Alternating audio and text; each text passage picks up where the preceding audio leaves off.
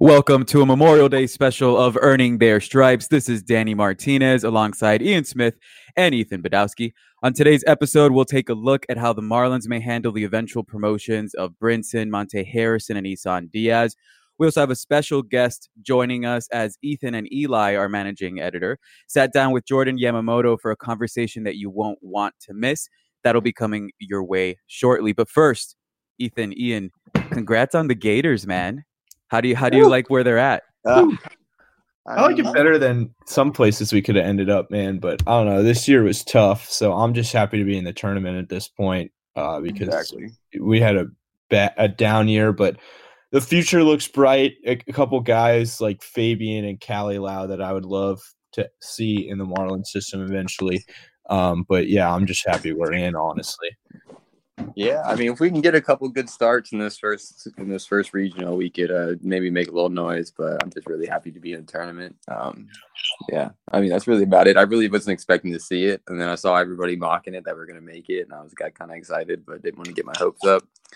But I'll take the draw. I mean, if we can get past this first one, we'll see something. Yeah, the draw's not bad. I mean, Texas Tech is the top seed, and then if we get like you know Oklahoma State in the next round or something, it's better than running into like a UCLA or somebody really, really good like that. Absolutely. Yeah. The the Canes, even for the season they had, I mean, Starkville is tough. Oof. To have to start yeah. there, uh, you know, Oof. it it's a it's a tough it's a tough draw. So you know, I'll leave it at that. But at least both of our uh, we have horses in the race. Basically, no no regionals exactly. in Florida this year, which is crazy. Mm-hmm. That is crazy. That's crazy.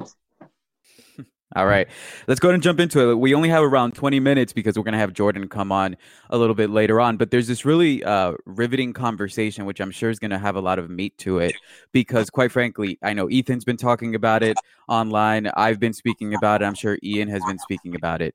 It is this beautiful revelation that's happening down in New Orleans right now, where the guys that we need to see performing, because they're the ones knocking at the door are doing so. I won't go into the numbers because I let the guys dissect that. But Isan Diaz, Monte Harrison, Lewis Brinson are all performing out of their minds right now. And we're seeing some of the changes that we wanted to see happen from them. So, really, this conversation is just going to be about two pieces. One, I want y'all to dissect what they're doing, their performance and their success.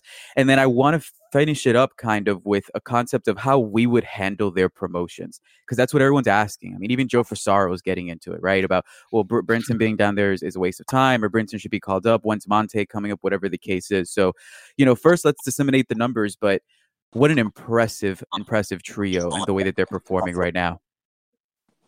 Yeah, I mean, if if Joe, you know, if the promotions went the way Joe does, and I like Joe, and I wish you know he wouldn't bicker with us so much. But um, you know, if he if the promotions went the way he did, then Brinson would just go right back into it because he's still strugg- uh, struggling with the strikeout. I mean, his strikeout rate just dipped under 30% after yesterday's game. He's down to 28 now, which if we continue seeing that get around, you know, maybe like 25, 26, um, really isn't that terrible. Um, but he still needs to work on the strikeout and he still has a lot of work left to do. Um, but he's absolutely raking right now. I mean, he was going to be the guy, you know, if we weren't having this big discussion, I was going to talk about and things we love to see. Um, but I mean, over his last 10 days, these numbers right here are just ridiculous. Uh, slugging 775, not striking out at a very high clip. And the thing I really like to see um, so far is that this entire time that he's been in AAA, he's been walking. Um, you know, his walk rate in the majors was like 2% or something. Um, more maybe more like 3%, but now he's got it up at 10 on the dot. It was sitting at 8 for a while. Um, but he drew two walks yesterday. And I just think that goes to show that his pitch recognition um, is better, and that might just have to do with you know AAA pitching not being the quality of MLB pitching that it is. Um, but to see him recognizing pitches and laying off and being able to take pitches and working good ABs. Um, I mean, the other night he worked like a 10, 11 pitch AB where he finished with an RBI single. And that just goes to show you that he's just working and recognizing pitches and being able to fight off and, you know, until he gets his pitch and is able to do something with his pitch. And just the power numbers have really been there for him. Um, so, you know, everybody's going to knock him because the K rate is still high and everybody's still, you know, not going to give him a ton of credit, but I think what he's doing is really good because he could have gone to AAA and struggled and just not have been good. Um, and and hit the way that he did in AAA and AA last year, which was just not great on his rehab assignment. So the fact that he's raking and he's showing he's making contact and drawing walks and hitting for power um, shows that he's doing something right. And I think it's a it's a very big positive what he's doing right now. I I'll agree with that hundred percent. I think a big thing about what Brinson's doing in AAA right now is he's going into this assignment with the confidence. Last mm-hmm. year, he really didn't win his rehabs. He really didn't go into that trying to change anything. He had the same approach as he did in the majors and led to the same results. He's realizing that he needs to go about things differently in this in this time around, and showing. Uh, the walk rate, like like Ethan said, is fantastic. I watched him work a walk last night in the ninth that were two pitches on the black, just off the black that he sat on and took took a walk and put us in a position to win the game. Unfortunately, we didn't, but it was just exciting to see. I mean, that's something I'm I'm not used to seeing out of Lewis. So seeing that even at AAA is exciting. And the other two guys, I mean, what more can we say about Isan? He's tearing the cover off the ball right now. It's it's it's stupid. I mean, before yesterday, he was on a five straight homer homer week. The last ten days, he's hitting 442 with an OPS of 529. I mean, it's dumb. He's striking out only 17 percent and walking 13 percent. He's he's being the machine that we we expect him to be, and it's exciting to see. I mean, same thing with Monte. 455 on base right now last 10 days. That's that's absurd. Eighteen point two walk percentage, man. It's yeah, like you all year long. That, you know. Yeah, you can I tell mean, that his approach has really changed, and um, you know the Ks are still high, and that's always going to be the thing with Monte. Is can he get those Ks down, and that's what's going to limit him from you know when we get into the discussion about when to call him up. That's going to be what limit limits him ultimately from getting called up right away. But I mean, all three guys have just been on it recently. I mean, absolutely tremendous. Yeah, and, and I'll touch on what Ethan was talking about with Lewis. You go online and, and everyone is always um basically they're looking for this miraculous like 15% K rate. Like that's what people want to see from him apparently, right? That and of course the oh he has to hit the the breaking ball, the off speed. And I understand all of that. I get that, which is why minor league numbers can be skewed if you're only looking at the box score. I fully understand it. But the reality is that this man who got demoted is doing every single thing. And now the K rate is dipping a little bit, even if it's as mediocre as just below 30%. There, there are signs there. Like you said, and you kind of joked at it, he could have gone down. He could have sucked. He could have sucked, and then we would have been in yeah. a real difficult situation where all of us are having, and himself included, to look at a complete revamp.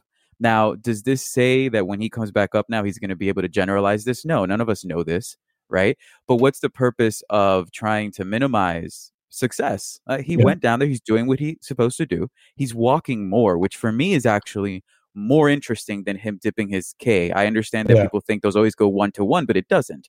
You could take a lot of walks and make a lot of contact and not have the K. It's not a one to one formula. I'm happy that his walk rate is going up. I'm happy that even if it's just at 28%, the K is going down and he's hitting for power. He's hitting for power, and it's something that we're seeing all three of them do, and it's exciting. And what happens with that is when you have continuous success the way that these three do, then we start talking about promotions. We start talking about when they are are supposed to come up, when we would want them to come up. And you have a lot of differing opinions on that in the media and as fans, and I'm sure anyone who's tuned in to Marlins baseball. So then let's transition to that. What and and I'll actually start off with Ethan because uh, you and Luke Simpson, um, mm-hmm. a really great baseball mind and fan um, on Twitter, both had the same concept of when you would promote these three players.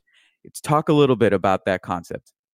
Yeah, I'm I'm in no rush to get these guys up to the bigs. To be honest with you, I mean, I know that there's you know there's nothing going on at at, at the big league level right now, and you know we all want to see the most exciting guys, and that's you know why we were all so impatient to get Harold up, and you know look at what Harold's doing right now. He's been tremendous since he's been called up. Um, but for these guys, um, I'm really in no rush to get them up because I think if you let them sit, you know, it's like what we talked about earlier this year with Magneuris Sierra. Um, if if you just kind of let these guys sit and marinate and and get really confident in what they're doing and show that you know LB's at 100 um, plate appearances right now on the dot um, this in in AAA, and I think that's good, and that's you know an indicator. Usually around 100, 150 ABs is when you look at a guy and you say, okay, this is the type of season that they're going to have. So at 100, you know, 100 plate appearances, 85 ABs, whatever, um, you know, you can kind of start to make an assessment of what the guy's going to do. So at this point, you can kind of say like he might, you know, this up if he's been doing this for 100 plate appearances now, and he's raking. I mean, his slash line is tremendous, but I think we need to let him marinate a little bit with this. And obviously, the big thing is we have to see the strikeout rate go down. I mean, if you look at his peripherals right now, like his his walk rate is up 7.6% from um, the major leagues this year to um, his time in AAA. And his strikeout percentage is down 6.1%. That's a really nice improvement. Um, but you still, you know, the major league average is somewhere around like 22%, I think. And so, you know, it's not terrible. Like 28 you you can deal with it because look at that slash line. I mean, 306, 410, 553.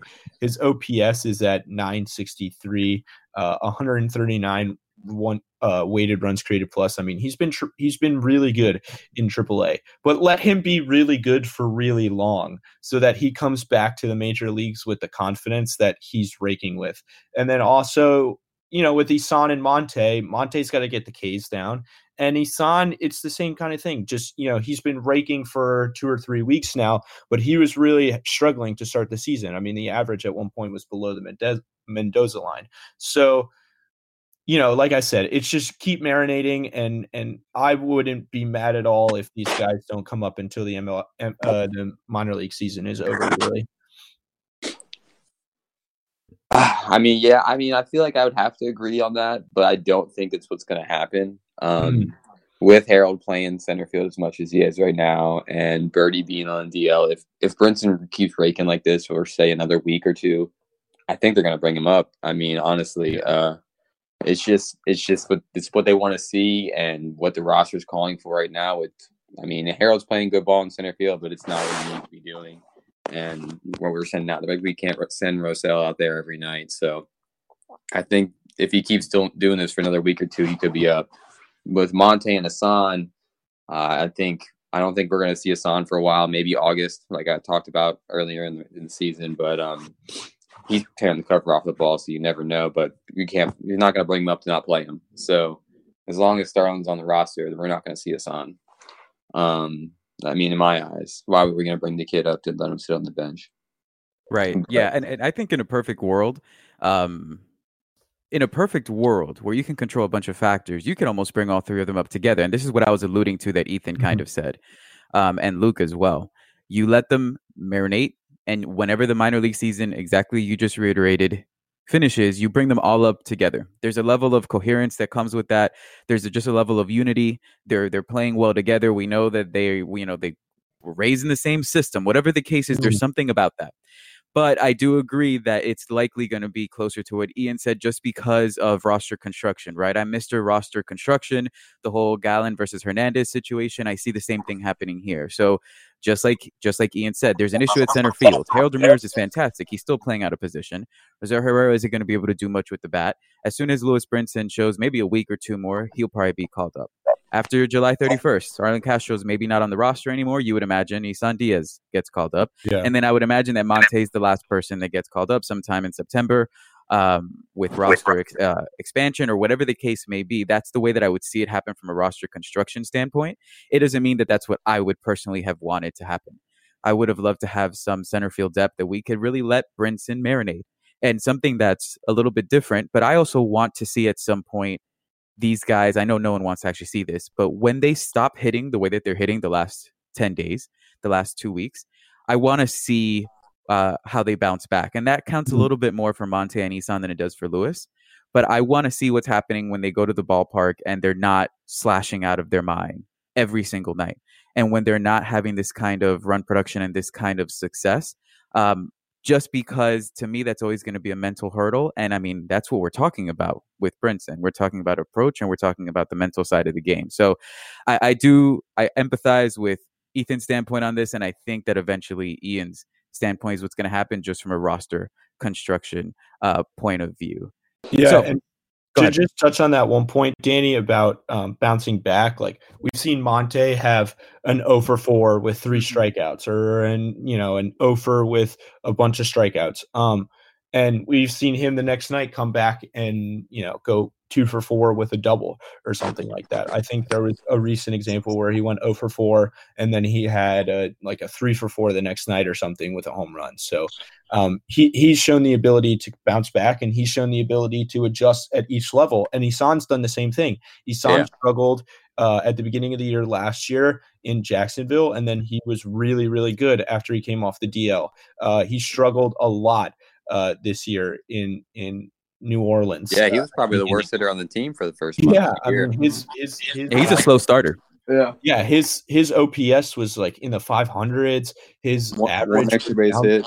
Yeah, his average was down below 200, and then now he's got the average up around like 270. Uh, it might be not as high after yesterday's over 4, but um, you know these Great. guys have shown the ability to adjust. Brinson started slow um, in New Orleans, and he's been raking ever since. So, yeah, these guys have shown the ability to adjust. The only thing I would say, and I understand why LB is probably up in a week or two, the only thing I'd say is there's a high possibility that after only a month and you know not even 150 plate appearances or abs or however you want to judge it you know um, that he just goes right back into the same spiral that we saw him before. And that's what I'm concerned about with these short stints where you only send him down because you have to send him down. You know, I understand that there's a hole in center field right now, but I we should be more worried about Brinson's development than a defensive need in center field because the games just don't matter right now, really. You know what I mean? So if you want to look at long term and really care about the development of Brinson, I think that the best option is to leave him down for a while. That's just my opinion.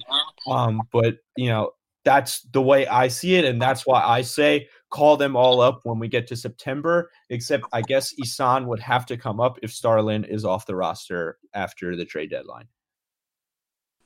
Do you guys envision at all any any option or any reality out there where these three are not starting opening day next year? No. No.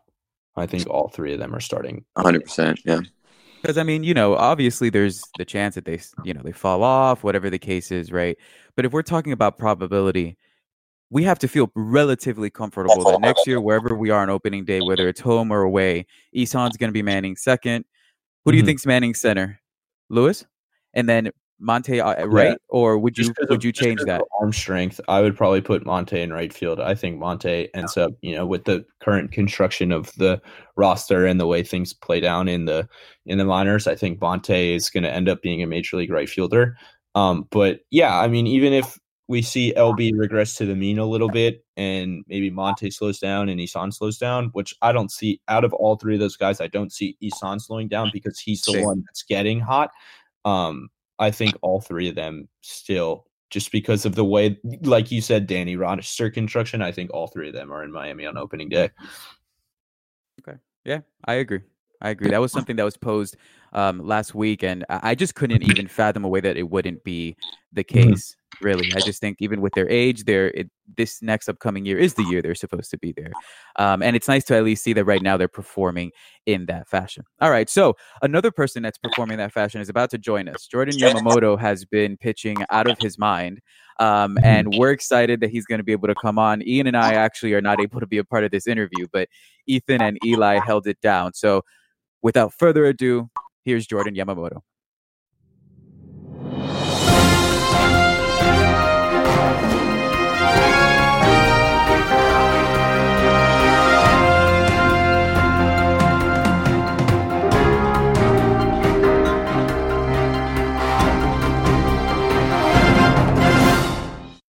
Hey, everybody. Thanks for tuning in. This is Eli Sussman, your managing editor here at Fish Stripes, making a rare podcast appearance. I'm joined by Ethan Badowski.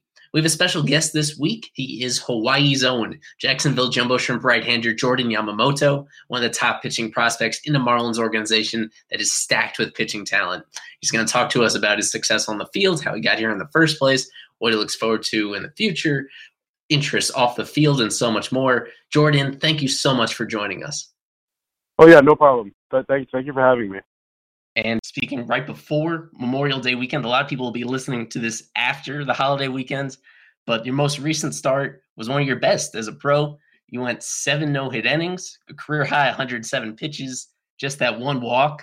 And uh, it probably doesn't feel all that special to you because, I mean, you've had so many of these dominant starts since the Marlins acquired you but it was the longest no hit bid of your pro career so far. Is there anything specific that worked for you more than usual in that game? A certain pitch or just your overall commands? I mean, what do you think explains why you were so successful in that game on Monday? Um, it was definitely command and execution. I mean, uh, Montgomery was a very great, a great hit hitting team.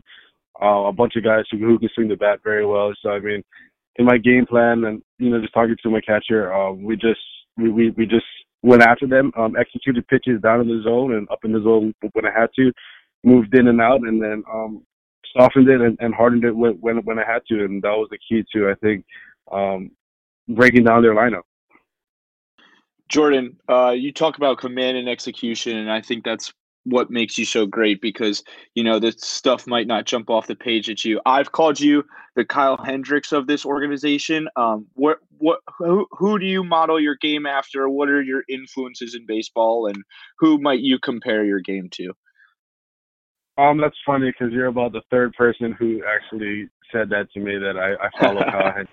I mean, I, I, I watched his videos after a couple other mm-hmm. people told me, so I mean, it's it's very similar. I mean I, I have watched a bunch and I'm gonna try, try to learn from that. But for the most part, I don't really have a an idol in baseball. You know, like mm-hmm. I, I try to be my own person, um, and, and do my own thing. Yeah, one Go thing ahead. I want to get into um, with the Hendricks comp is that he's most known for his changeup, and I, a lot of the pro evaluators that I've heard from would say that's your best pitch, at least moving up through the system, and eventually something that would translate at the highest level. Uh, is that something you agree with? Would you say your changeup is what you're most comfortable in? if you're really in a jam, like runner on third, less than two outs, and you really need to strike out or soft contact, is that the pitch you trust most in that situation? Yeah, I mean, recently it's been coming to that. Um, um, at first, when my curveball wasn't working the beginning of this year, my slider really wasn't working. I would go to my changeup uh, more often than not, where I would get ground balls um, where it would get me out of jams, double plays, and all that stuff. Um, when I needed an early count out, I could throw that, and I mean, it, it worked very well. But um, the last game since I brought my curveball and my slider just came back, uh, I just said throw it, and now it's better. It's it's working a lot better because now I have all four pitches rather than just a fast one, and a changeup. So I mean, either way, I mean it's just it's just a matter of like, like I said earlier, controlling or commanding and executing all, all, all my pitches, and I think that's what really helps because you guys like you guys say like I'm not a power pitcher. I don't nothing really pops off the page, and uh, it's just a matter of command, and I have to really be fine with, with, with where I throw my pitches. Jordan, you've put up some really sick strikeout numbers, especially last year. You had some games with some really, really high strikeout numbers. Um, despite you know not not, and then recently you haven't had some of the higher strikeout numbers ever. Does it feel good to be able to know that you don't have to get guys out with the strikeout, and you can you know force ground balls and and all that kind of stuff, and not necessarily have to look for the strikeout at all times and still be effective? Yes, I mean it, it's always nice to see that that strikeout rate go up, but at the end mm-hmm. of the mm-hmm. day, um, I'm not this year at least. I'm not really a strikeout pitcher. Um, the batters are getting a lot better. Um, they're they're starting to learn me more because they have more video on me and all that stuff. But for me, it's I've talked to my coordinators and my pitching coaches. It's more I'm more of a weak contact pitcher. Mm-hmm. I'm not a very big strikeout pitcher anymore. It's more of just, hey, here here's the pitch I want you to hit, and um, go hit it. You know, do do what mm-hmm. you can with with my pitch instead of instead of me throwing a pitch and and they take and they take it and they wait for their pitch. You know, so now i I'm trying to make them hit the pitches that I want them to hit. Mm-hmm. Did you make those adjustments in Arizona this year, like from one year to another, or what? You know, what kind of things were you looking at in Arizona this fall? Um, Arizona too was where I started to realize that like the hitters are getting a lot better. Um, mm-hmm. I can't just blow it by guys anymore, so I, my strikeouts went down a little bit. Uh, I, I mean, it's just how it is. It's the nature of the game. But then I came to spring training thinking I could strike everybody out, and it did not go all that well for me um, in, mm-hmm. in the minor league side of spring training. Um, I had to roll a bunch of innings um, because I would walk guys because I would get hit all over the place. So I talked to my coordinator. And I was like, "Really, what's going on?" You know, and and he said, "You're trying to be someone you're not. You're you're trying to mm-hmm. blow by guys. You're trying to do this, trying to do that. But he said, in reality, you're a weak contact pitcher. That's all you need to pitch to is weak contact. Mm-hmm. Make guys um off balance, off balance swings, and and you'll be fine." Mm. Yeah, Jordan. If you go out pitching that way, then uh, of course, your defense has to be involved a little bit. And from what we've noticed, Jacksonville really has played some great defense behind you. When you're on the mound, only one earner, unearned run allowed this entire season. Uh, 50% of the base stealers that try to steal against you get thrown out. So, for those listeners that don't get to watch every game from the Shrimp that closely or don't follow them, uh, which of your particular teammates do you want to highlight that are fielding well behind you and letting you be successful? I mean, our our defense from top to bottom, from left field to, to right field, from catcher to the shortstop to, to everybody, it's a, it's it's an unbelievable. I mean, defense we got, and and I said this from the beginning of the year that our defense is solid. Like Bryson Brigman, he's the fall with me. Um, he's just nasty. Like laughing, he making an unbelievable play, um, sliding up uh in, in, into like behind second base and making the the play. We have Joe at third base. He he does both now, shortstop and third base. Just having the depth of infield and outfield that we have, the speed that we have is is very crucial to to my pitching because now I'm not really a strikeout pitcher anymore. So now I have to trust my defense a lot more than I used to, and uh, now I can let the ball, I can throw the ball over the middle of the plate, let them hit the ball, and I can trust that my defense ha- has my back, which is a which is a great feeling as a pitcher um, to see. And I mean, it, and that's why our pitching staff is doing so great uh, because of our defense. I mean, if we had a different defense, I think it'd be a different story for our pitching staff. We wouldn't be throwing up this two ERA or three ERA for the month of May, you know. So I really think that there's really no one to really highlight, but everybody. Everybody's doing their part, and even the bench guys. I mean, when when they have to come into the game and double switch or pinch hit, you know, like they're all doing their job, and and they're all um, doing their part to to help us win. You talked about the success your pitching staff has been having in Jacksonville this year, but Jacksonville is definitely not the only uh, pitching staff in this organization having success. I mean, there's talent everywhere in this organization. How much does it help you to be around talent, not just in Jacksonville, but the guys that are in New Orleans, the guys that are in Clinton, and the guys that are in Jupiter, especially with such a loaded uh, rotation in Jupiter, you know, being around those guys in the spring, how much does that contribute to your success? And how fun is it to be a part of this kind of uh, uh, system with so much pitching talent up and down?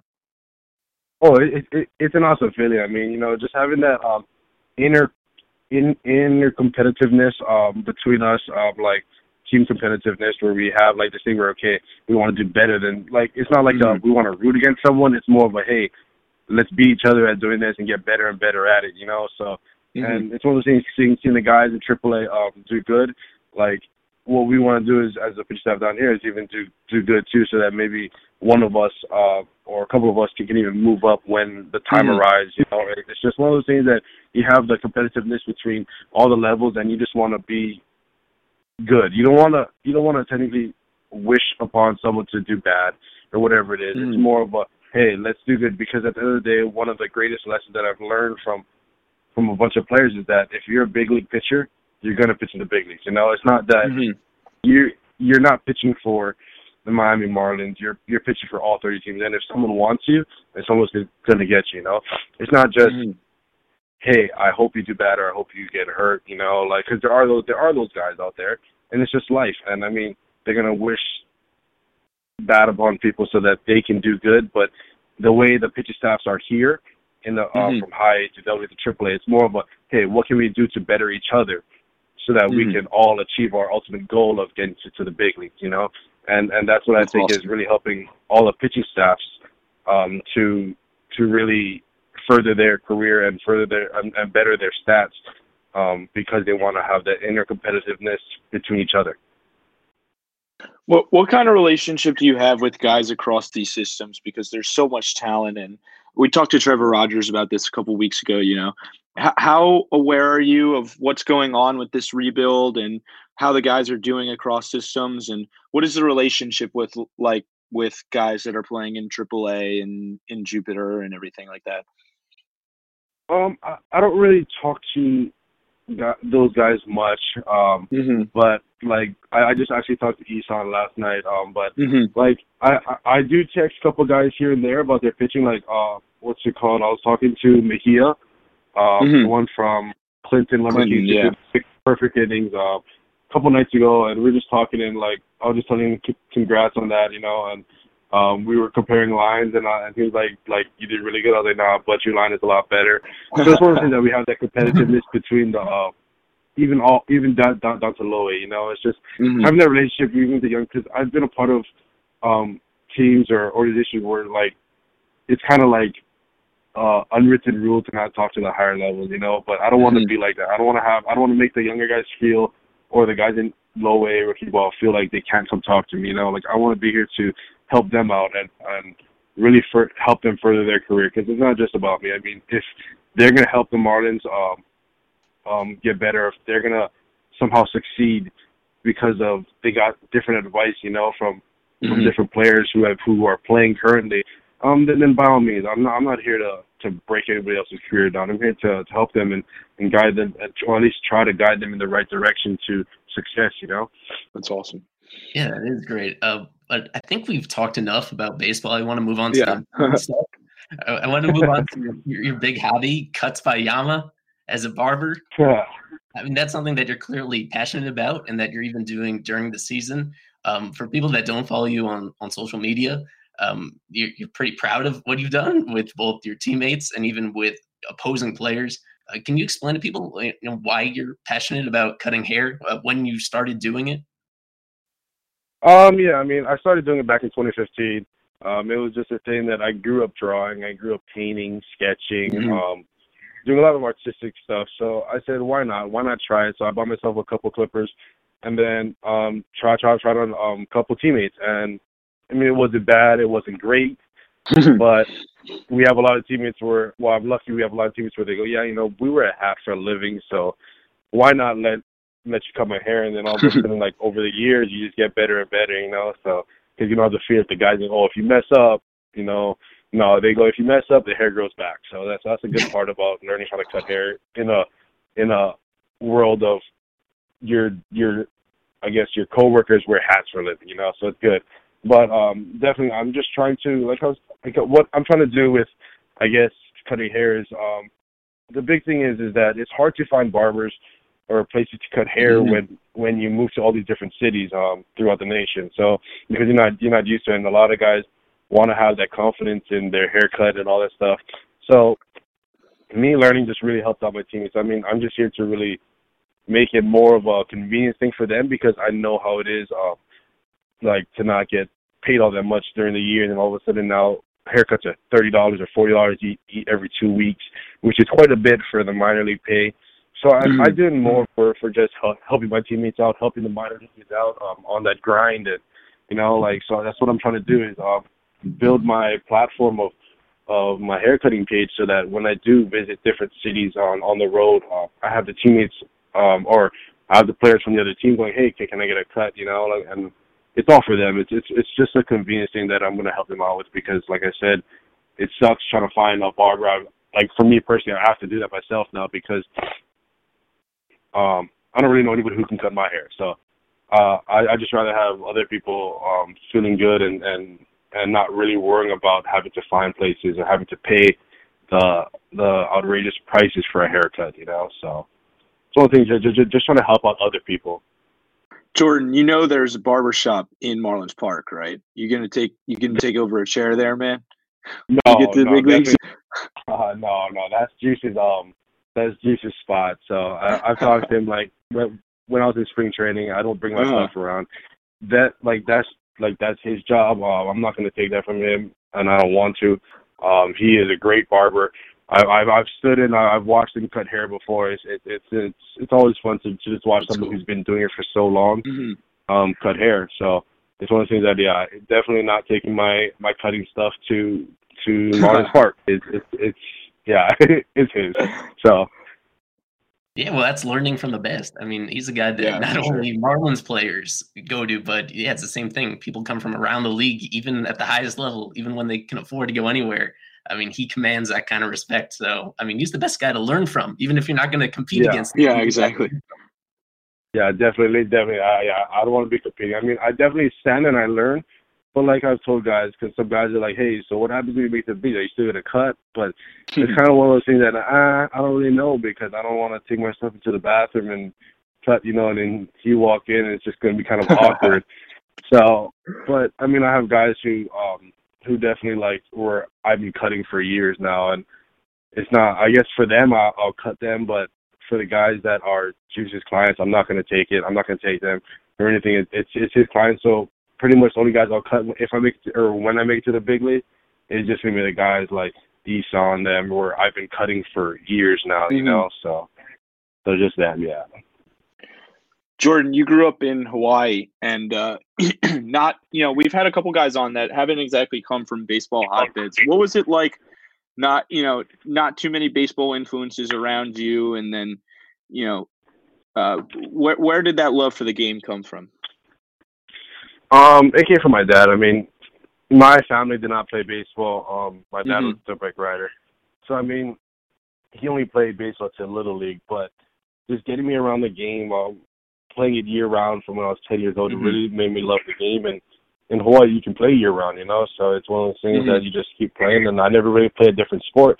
Um, so I, I played basketball one year, wasn't really good at it. Played soccer, made one goal and my own goal. So I mean those sports weren't exactly the greatest Uh-huh. sports for me. So stuck with baseball, and then over time, you know, you just you kind of realize, wow, I can actually maybe do this, you know, and then you get the the scouts come out and they give you the questionnaires when you're in when, when you're a junior in high school, whatever it is, and then you're like, wow, maybe I can actually do this, you know, and then you just take it from there and you run with it, and uh, you know, just fortunate enough that that God allowed me to to play the game and get drafted out of high school. So it's one of those things that um yeah the love of the game just just came from from my dad and him really pressing it upon me to just be be good at it and then do it with with everything I got you know? Like that was his thing is that if you're gonna do something do it hundred percent and and don't Yeah. and don't you know? So I I did and and I'm still gonna be doing that and and just having fun with it. Yeah, we're gonna get you out here on a, a couple final questions, but I, I know that over this past offseason, between the fall league, between major league spring training, um, you probably didn't get to spend as much time back home in Hawaii as you usually do during the offseason. So, I mean, there's no place quite like it. Is there like, uh, were you did you find yourself being homesick, even as a guy that has been a pro now for what five years? Uh, the fact that you had this kind of offseason where you're mostly on the mainland, uh, did uh, is is there anything that you missed about it, or um, anything that really compares to being in Hawaii? Um, yeah, definitely, definitely. I mean, it's always nice to be home. It's always nice to be around your friends, um, your family.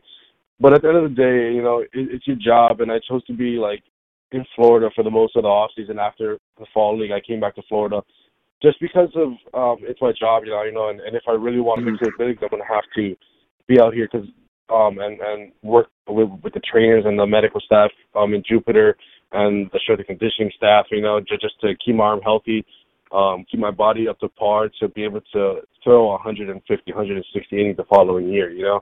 And um, I, I went to the yeah, Gary Denbo has told me, yeah, um, we want you throwing this amount of innings.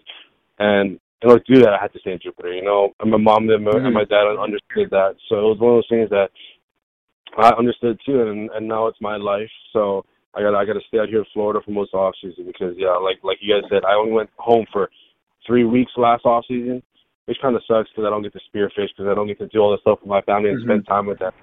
But at Right. the same time, they understand that I'm trying to live out my dream and um, pursue pursue it and become a big leaguer. You know, so. so All right, yeah. and then and then Jordan, one final question. We've been asking everybody this because uh, I think the minor league lifestyle is very interesting, and some of the places you guys go, and I've heard some crazy stories about it. So, coming from you know coming from Hawaii, one of the most beautiful places in the world, and then having to play. I think you guys right now are in Mississippi or something.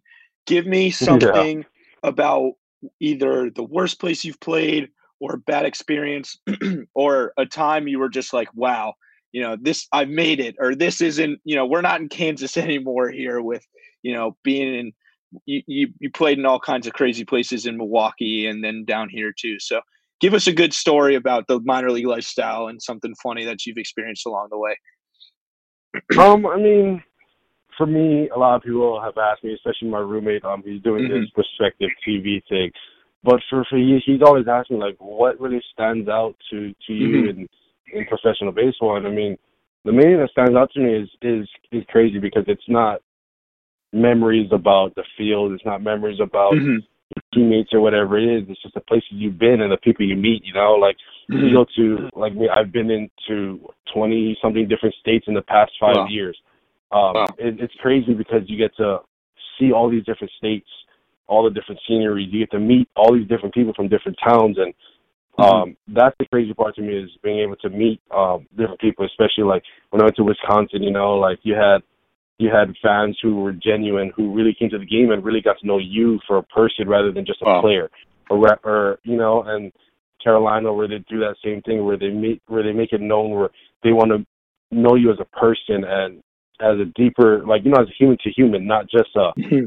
um, an entertainment type of thing, you know. So it's really cool to meet some people like that, and I mean that that's just the main memories is, is those things. I mean, um, I mean there are the bus trips and the road trips you go to where you go out and have fun with your friends. But for the most part, it's just meeting different people from different towns. I mean, it's yeah. crazy to see the different lifestyles and different backgrounds people come from um, that are so different than yours, and you just appreciate uh, all the different things that that they do and that they that they bring to to this world. You know, it's actually really crazy to think about. That's cool. That's a different perspective than we've gotten from from some of the guys. Yeah, that's really cool, man yes, definitely. I mean, a, a, lot of guys do think of they have their stories. I have my stories, but my stories mm-hmm. are for me um, to laugh about with, with, with some of the guys. I don't like to yeah. let those things out. But at the same time, it's like some of the greatest story, like not really story, mm-hmm. but some of the greatest things that happen to me in football is meeting the people from you know yeah. and making friendships of a lifetime. Where I could sit back and then all of a sudden I'll get a text from from random people from um different mm-hmm. cities I've been in. They go, "Hey man, I like miss you. Like um wishing wish you can come back to Wisconsin or wish you can come back to Carolina. You know, it's one of those. It's those little things that you made an impact on their life and they made an impact on yours to be like to have that friendship um o- over three years. You know, so it's, it's, it's actually so cool. really cool. Well, you got some experiences ahead of you. Still can move up one more level to AAA and see all those Pacific Coast League cities, and then yeah, right after that in the majors. So you got plenty of exploring ahead of you and uh, people to to learn about. But this was really great, Jordan. I mean, yeah, I Jordan provided a lot of insight and uh, good rest of the season. And hopefully, we see you in Miami not too long from now. Uh, thanks for your time. Mahalo. We appreciate you. you, man. Appreciate Keep that. on. Keep on, brother. Thank you for sure. For sure. Thank you.